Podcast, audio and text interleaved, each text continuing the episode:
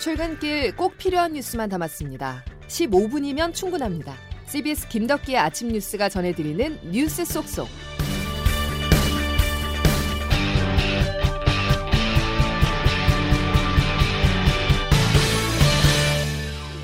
여러분 안녕하십니까? 12월 31일 김덕기 아침 뉴스입니다. 징역 22년을 확정받고 수감 생활을 해온 박근혜 전 대통령이 오늘 영실을 기해서 자유의 몸이 됐습니다. 영화권의 강추위 속에서도 박 전 대통령의 석방 절차가 진행된 삼성 서울병원 인근에는 많은 지지자들이 모였는데요.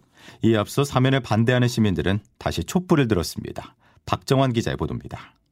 박근혜 전 대통령 석방을 앞둔 어제 오후 11시 59분쯤 서울 강남구 삼성 서울병원 앞에는 우리 공화당 등 지지자들의 집회가 열렸습니다. 석방이 이뤄진 31일 0시가 되자 참가자들은 환호하며 응원봉을 흔들었습니다. 박근혜 대통령께서 사회봉으로 국민 곁으로 오셨습니다. 여러분 크게 함성 질러주시기 바랍니다. 서울구치소 관계자는 박 전 대통령 병실을 찾아 사면 복권장을 전달했고 박 전 대통령은 이를 직접 수령했습니다. 이후 병실에 상주하던 개호 인력이 철수하면서 박 전 대통령은 4년 9개월 만에 자유의 몸이 됐습니다. 한편 이번 사면을 두고 반대하는 목소리도 여전합니다. 진보 성향단체인 전국민중행동 등은 어제 오후 7시 서울 중구 청계광장에서 박근혜 사면 반대 행사를 열고 촛불 정신을 배반하는 행위라며 규탄했습니다. 박근혜 사면 절대 반대한다. 박 전 대통령은 이날 사면과 관련한 별도의 입장을 내지 않았으며 건강상의 이유로 당분간 병원에 입원해 치료를 받을 것으로 보입니다. CBS 뉴스 박정환입니다. 시간이 걸려도 진실은 밝혀질 것이다. 대한민국을 위해 할 수 있는 일이 있다면 하겠다. 박근혜 전 대통령이 어제 공개된 책에서 밝힌 내용들입니다.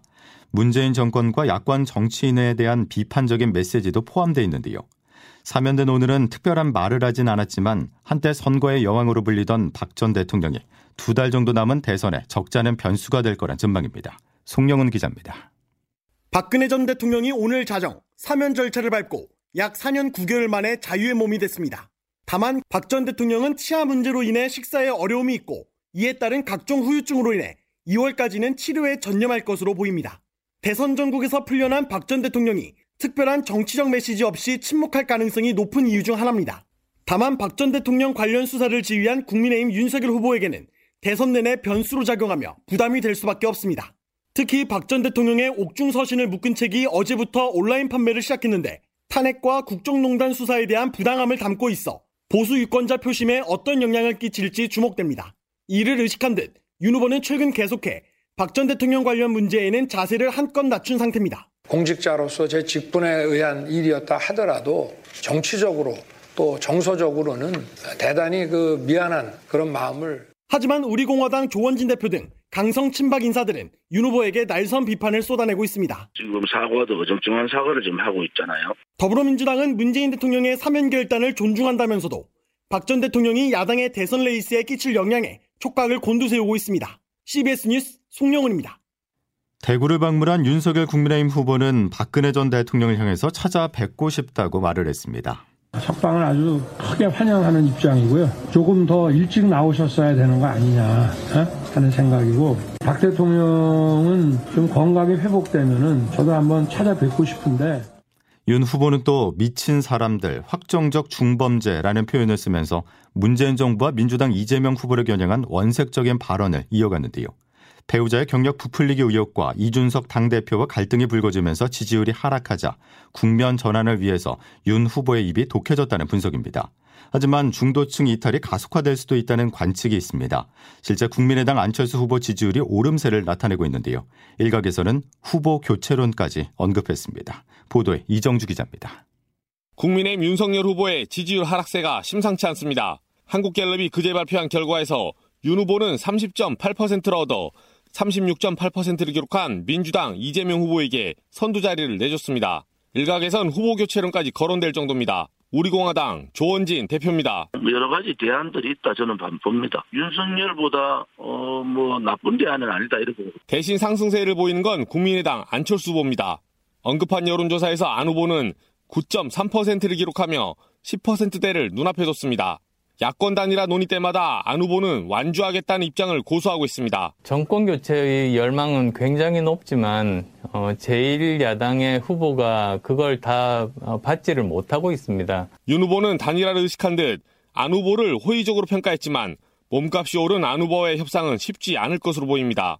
기사에 언급된 여론조사는 서울신문 의뢰로 지난 27일부터 28일까지 진행됐고 자세한 내용은 중앙선거여심이 홈페이지에서 확인할 수 있습니다. CBS 뉴스 이정주입니다. 민주당 이재명 후보는 정책 행보에 집중했습니다. 어제는 부동산 공급을 위해서 수도권 그린벨트를 일부 해제하겠다는 뜻도 밝혔는데요. 이 후보의 최근 움직임은 대장동 의혹과 가정 논란 등을 정책으로 돌파하겠다는 의지가 읽힙니다. 자, 그런데 CBS가 취재한 결과 새로운 의혹이 하나 나왔습니다.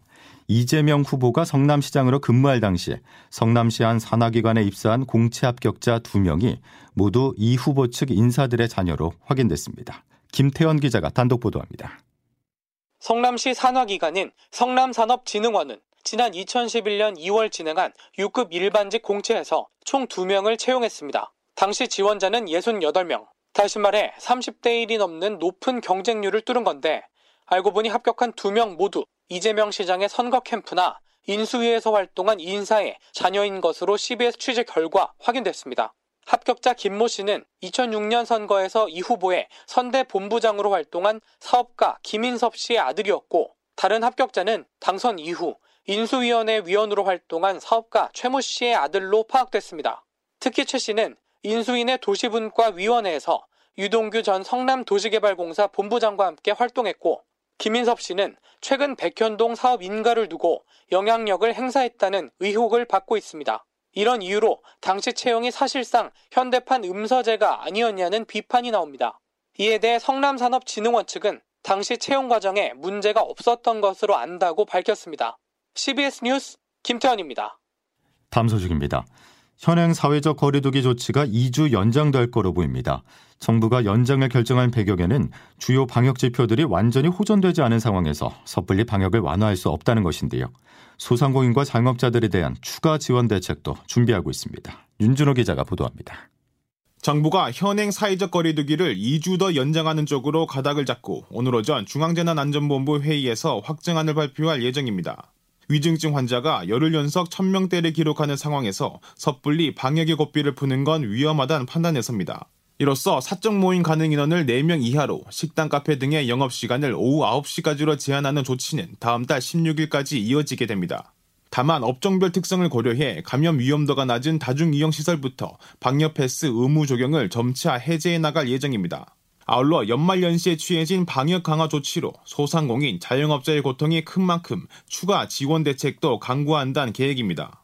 정부는 또 지금의 일상회복 조치로는 전파력이 강한 오미크론 변이를 막기 힘들다고 보고 내년부터 방역 전략을 다시 짜기로 했습니다. 이기일 보건복지부 보건정책실장입니다. 기존에 저희가 만들었던 델타 변이보다도 2, 3배의 전파력은 높은 반면에 위중증률은 다소 좀 떨어지는 걸로 나와 있겠습니다. 여기에 대해서는 새롭게 저희가 계획을 이런 가운데 한국과기술연구원은 오미크론 변이의 확산세로 내년 1월 중하순이 되면 1일 신규 확진자가 만 명까지 늘어날 것으로 전망했습니다. CBS 뉴스 윤준호입니다.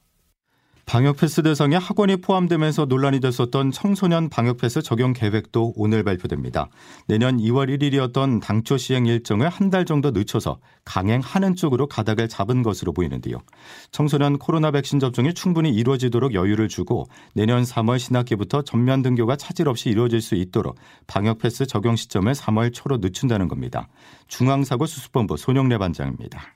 기본적으로 학원이 집단 감염에 취약한 시설이자 위험도가 있는 시설이기 때문에 청소년들에 대한 방역 패스를 적용한다라고 하는 기본 원칙에는 모두 동의를 하고 있으나 어, 학사 일정 등을 고려한 적용 시기와 어, 그리고 현장의 혼선을 방지하기 위한 유예 기간 등에 대해서 여러 의견들이 있어 계속 조율 중입니다. 정확히 2년 전 오늘 중국이 우한에서 바이러스성 폐렴을 세계 보건기구에 처음 보고했습니다. 우한 폐렴에서 코로나19로 이름이 바뀌고 2년이 지났지만 전 세계 코로나 상황은 바뀌지 않았는데요. 특히 오미크론 변이로 또다시 위기를 맞고 있는 게 현실입니다. 보도에 장성주 기자입니다. 2019년 12월 31일 중국은 우한에서 발생한 폐렴을 WHO 세계 보건기구에 처음으로 보고했습니다. 정확히 2년이 지났고 백신과 치료제가 나왔지만 전 세계는 여전히 코로나19와 싸우고 있습니다. WHO는 최근 델타 변이만큼 전염력이 강한 오미크론 변이 때문에 확진자 쓰나미가 발생할 수 있다고 경고했습니다. 지난 한 주 동안 발생한 전 세계 신규 확진자만 500만 명. 특히 신규 확진자 최다 기록이 속출하고 있습니다. 프랑스 20만 명, 영국 18만 명, 이탈리아 12만 명 등 세계 국가에서 확진자가 하루에 50만 명씩 나오고 있고 미국도 일주일 동안 하루 평균 확진자가 30만 명을 넘어 최다치를 기록했습니다. 이에 따라 백신 접종 속도를 높이는 것은 물론 먹는 치료제 사용을 승인하며 확산세를 꺾기 위해 안간힘을 쓰고 있습니다. 또 영국 런던과 프랑스 파리, 이탈리아 로마 등 전 세계 곳곳이 새해 맞이 행사를 취소했습니다. CBS 뉴스 장성주입니다. 오늘 저녁 해넘이와 내일 새벽 해돋이 시야는 대부분 지역에서 쾌청할 것으로 예상됩니다만 전국 해넘이 해돋이 명소는 연말 연시 특별 방역 대책으로 모든 행사가 취소되고 출입이 통제되고 있습니다. 강원도의 경우 행사 취소에도 해맞이 열차가 매진되고 동해안 쪽 숙소가 대부분 예약을 마치는 등 많은 인파가 몰릴 것으로 예상되자 주요 일출 명소에 통제선이 설치하고 방역 요원도 배치할 계획입니다. 대신 국립공원공단과 해넘이 해돋이 명소가 있는 지자체들은 유튜브 채널 등을 통해서 일몰, 일출 장면을 영상으로 생중계할 예정입니다. 오늘 자정 보신각제야의 종 타종식도 현장 행사 없이 온라인으로 중계될 예정입니다. 김덕기 아침 뉴스 여러분 함께하고 계신데요. 이제 기상청 연결해서 자세한 날씨 알아보겠습니다. 이수경 기상 리포터. 네, 기상청입니다. 예, 새밑 한파가 절정이죠. 네, 그렇습니다. 올해 마지막 날은 한파가 기승을 부리고 있는데요. 출근길 찬바람이 더 강해진 모습입니다. 현재 중부지방을 중심으로 영하 10도 아래의 기온을 보이고 있고 이 지역은 한파특보가 내려진 곳이 많은데요. 파주와 철원의 기온이 영하 9도, 서울과 대전은 영하 8도 안팎입니다.